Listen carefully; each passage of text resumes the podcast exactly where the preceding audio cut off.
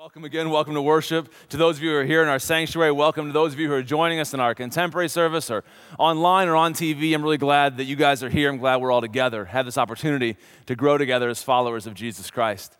We had the chance to kind of kick off our fall season together last week. It was the kickoff to our life in the fall and also the kickoff to a new sermon series, a new message series I'm going to share with you called Vision2020.net.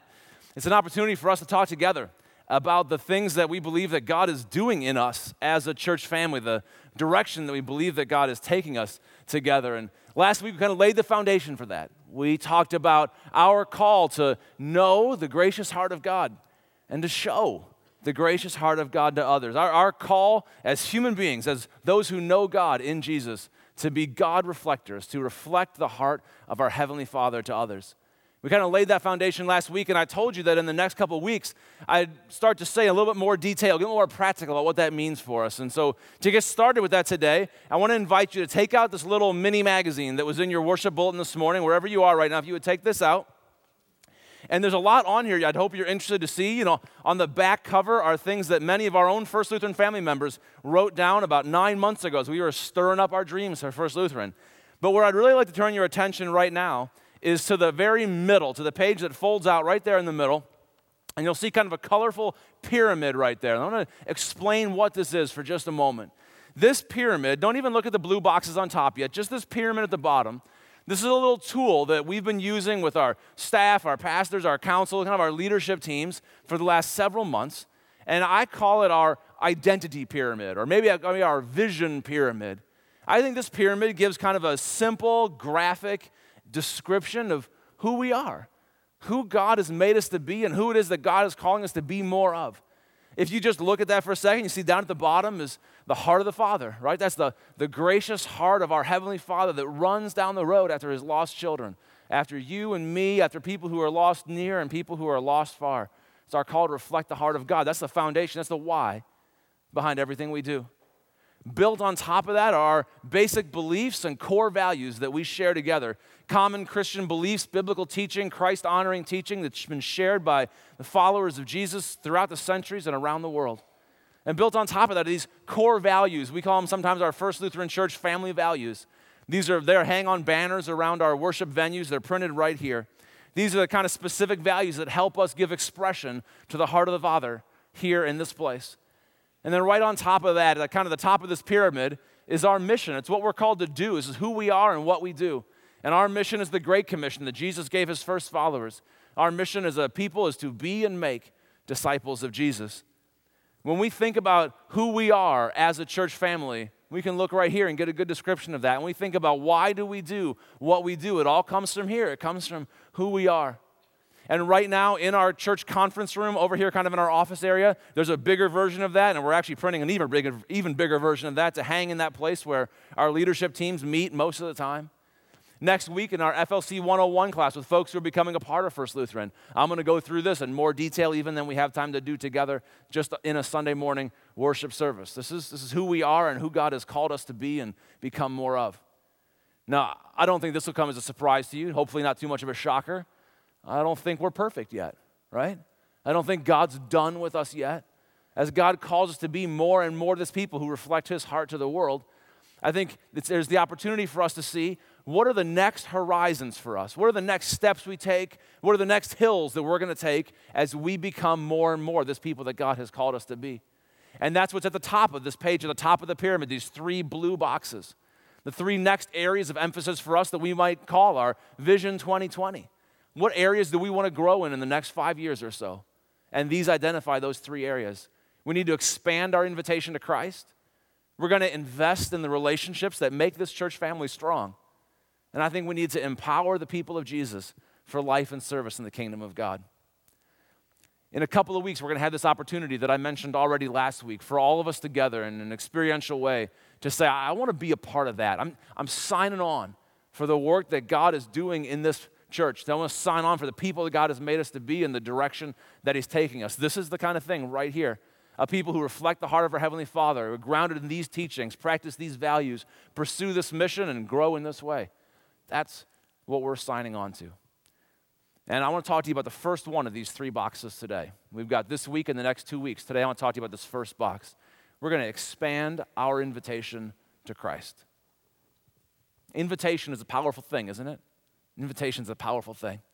You know, every once in a while here during the week on a weekday, a lot of you maybe aren't here during the week, but I'm back there in my office. Every once in a while, our contemporary worship leader, Chris Barrett, over in the fellowship hall right now. Hi, Chris. Chris is nervous. He has no idea what I'm going to say next. Our contemporary worship leader, Chris Barrett, will come to my office and he'll come there with a basketball under his arm and invite me to go outside to the parking lot playground and go shoot hoops for a few minutes before we dig back into the afternoon.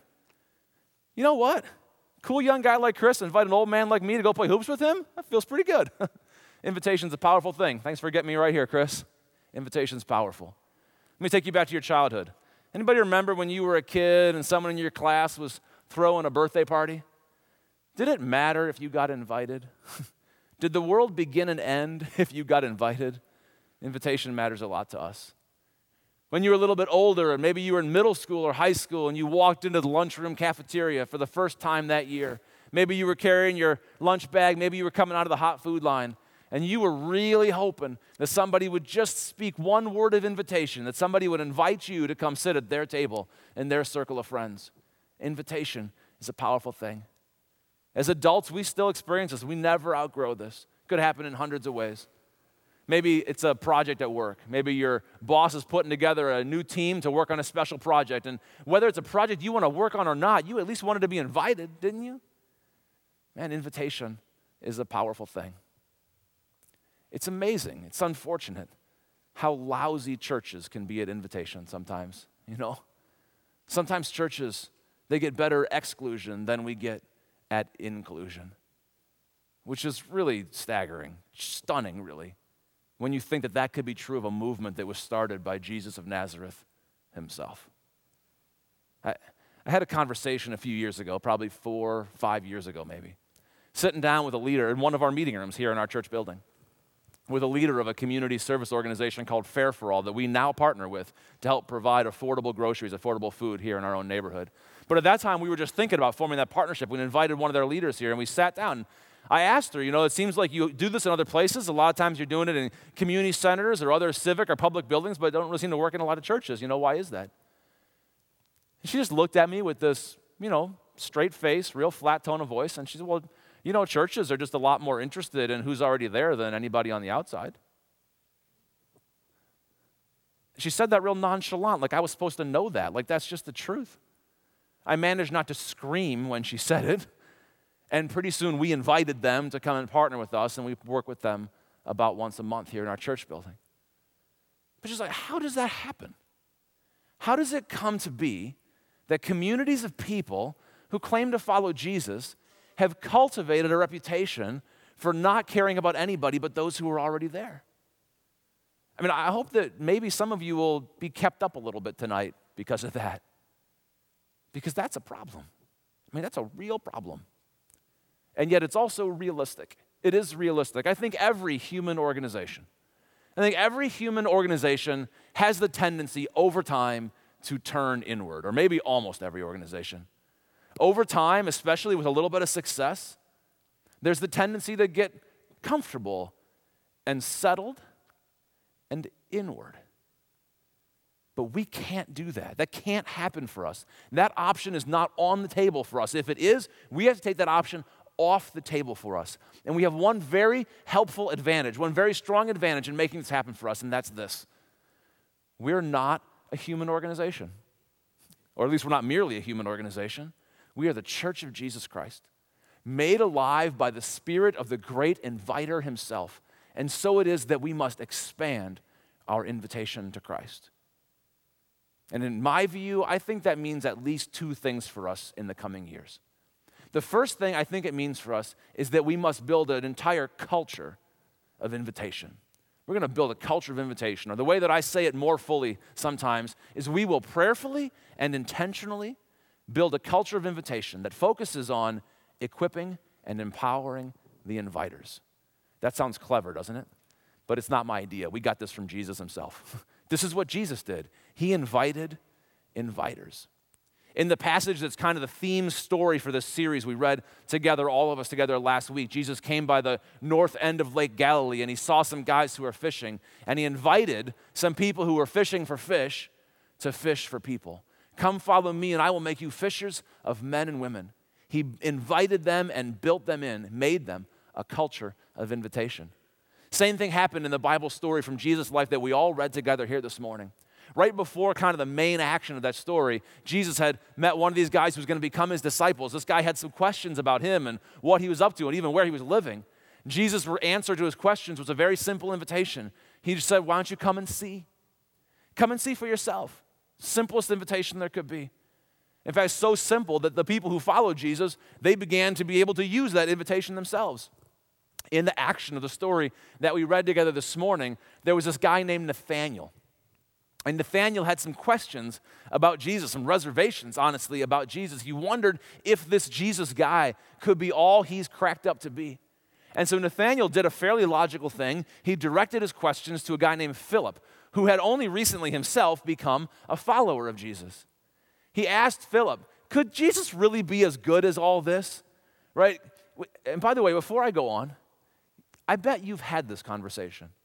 Right? I mean, this is like 2,000 years ago, but it is still happening all the time now. At some point, I bet somebody has said to you, I don't know, I just, I can't believe all that stuff Christians believe. Or maybe if they haven't said it to you, you've overheard it, it was said in your hearing, or if it hasn't been said to you yet, Look out tomorrow, it might be coming. When somebody asked you that, did you know what to say? Or how would you answer that kind of thing when someone says that? Would you say back? Philip was having this conversation a long time ago.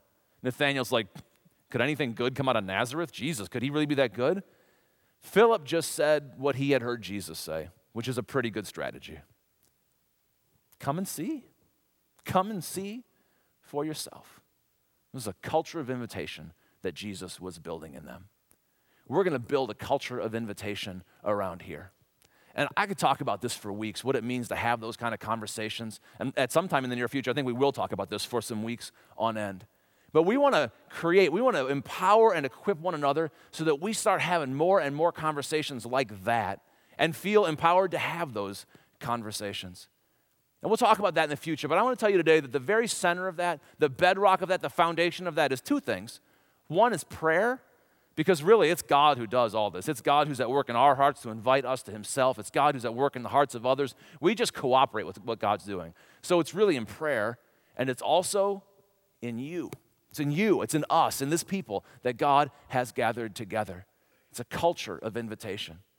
See, Because I don't think that what God is doing in this church family, in this community, I don't think that God wants to build some spectacle, some incredible spiritual Disney world of elaborate programs and amazing buildings so that people will wonder, what's going on over there? And expand an invitation to Christ. Maybe that's God's work somewhere else, and that's great. I cheer for that. But here, I think God wants to not build a spectacle. I think here, God wants to build us. I think he wants to build a community, a family of people who follow Jesus, who are experiencing the fullness of life, who are experiencing grace, mercy, and welcome and empowerment, the fullness of life in Jesus Christ, such that the people that we love and care about, we would not want to keep it from them. We'd want to invite them to come and discover what we've discovered. God wants to build us, build a culture of invitation here in this place. And then not only would we want to share that, but that we would feel equipped and empowered and comfortable to have those conversations and know what to do. I think we need to build a culture of invitation, focused especially on equipping and empowering the inviters. Let me just plant a little seed with you, a little ministry that I have in mind, and some of our staff members have been planning to launch probably in a year or so. And we're calling it Adopt Your Street in Prayer. It's actually something that I've seen other churches do, and we want to kind of join the movement. I think it's a great idea. This is what it's called. Though some of you are some of you are probably going to get started on this right away. So I'm just going to tell you about it right now. This is what you do. You take a walk. Just go for a walk in your neighborhood. Walk up and down your street or around the block, whatever makes sense for you. Walk around your, uh, your housing complex, whatever it is. And remember who lives there. Or maybe for you, it'd be learn who lives there. Yeah, it might take more than one walk, right? Go take a walk. And then come back home and pray for them. Pray for your neighbors. Just pray for God's hand of blessing to be on the people who live around you. As the Bible says, pray for the peace of the city you find yourself in. Pray for God's blessing on them. Pray if they have families, pray for their families. If they have jobs, pray for their jobs. Pray for relationships among your neighbors. Just pray for God's blessing to be on them. Pray for God to speak to their hearts. And as you pray for God's work in their lives, for God to speak into their lives, be ready for God to speak to your heart. Might just be that God would lay it on your heart, would prompt you to invite them over for a cookout or something. Maybe God would put it on your heart to invite somebody over to watch a football game, come over for dinner, do something. Maybe God's putting it on your heart or would at that point to invite your friends or your neighbors into your life.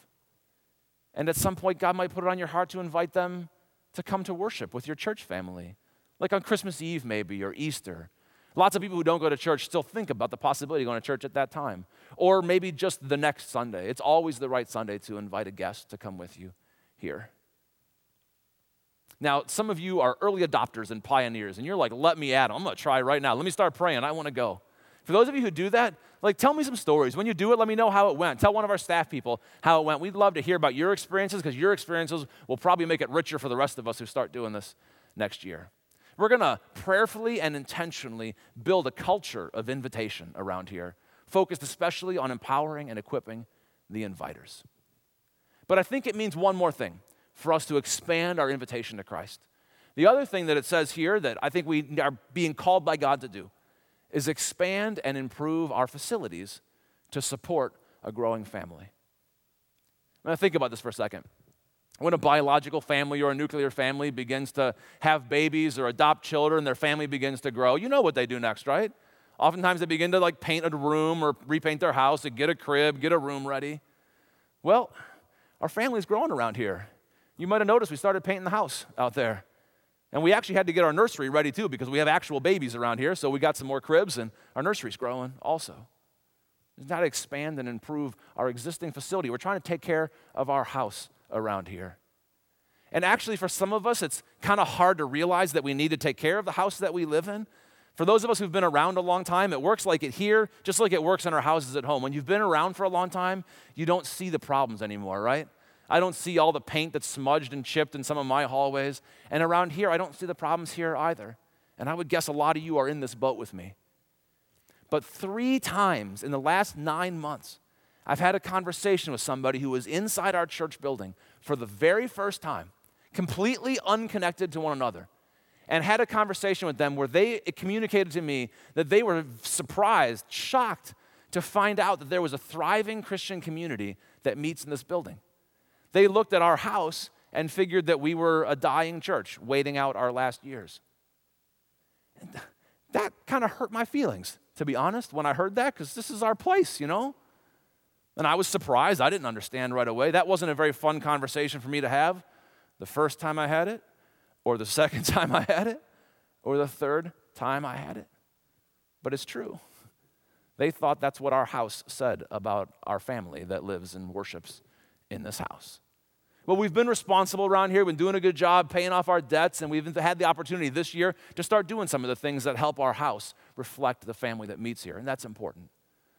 But we not only need to take care of the house that we've got, but we're going to need some more space around here also.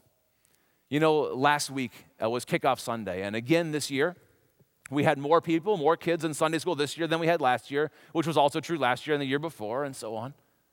On Wednesday nights, our rooms that we use for groups, for children and teens, students, confirmation age, high school age, adults, we're maxed out around here.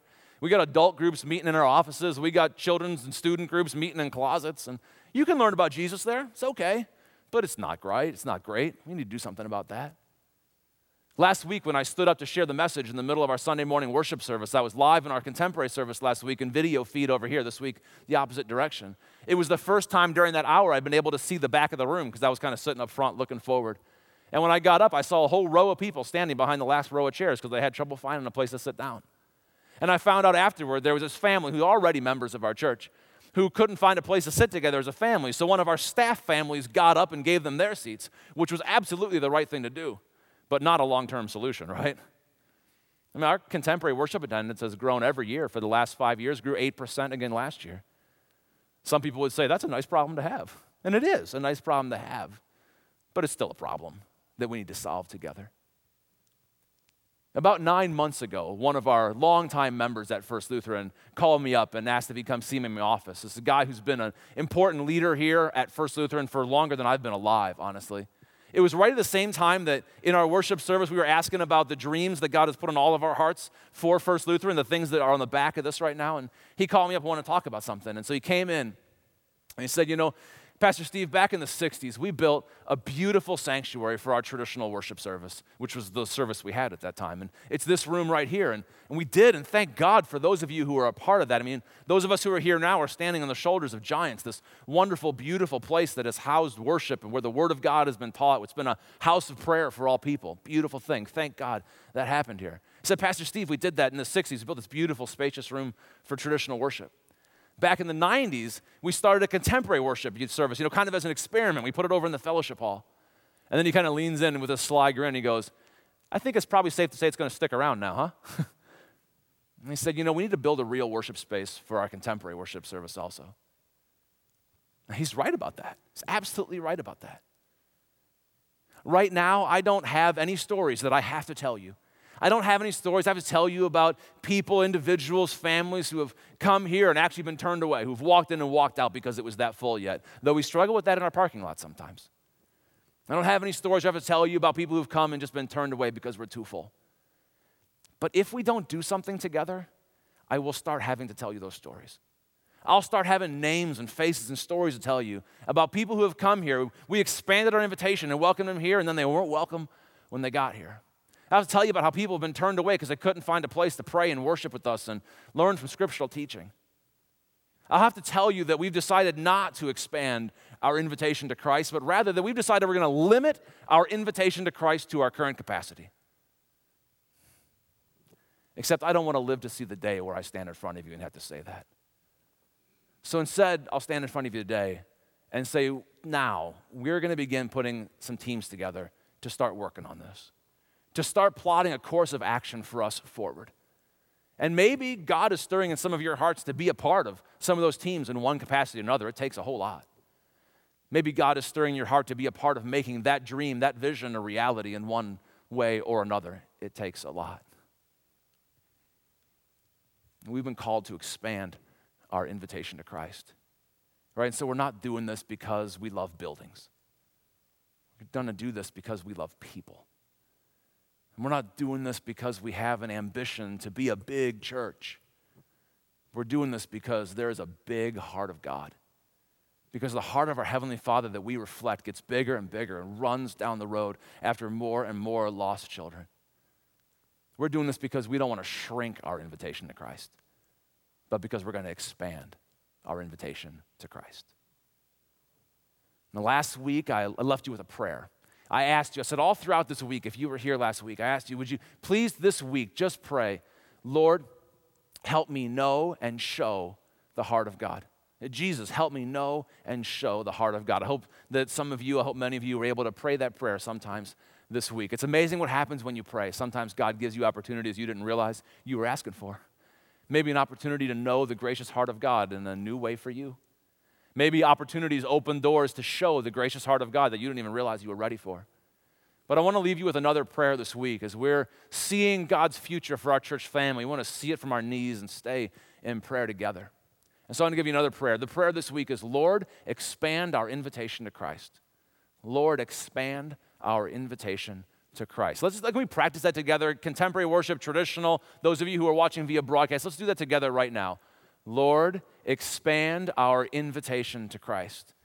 Now, I got to tell you, I almost asked you to pray, Lord, expand my invitation to Christ. Because I, I want it to be something we all feel like we own. God, I want you to do this in my life. And I think that's really important for each of us to have a part in this.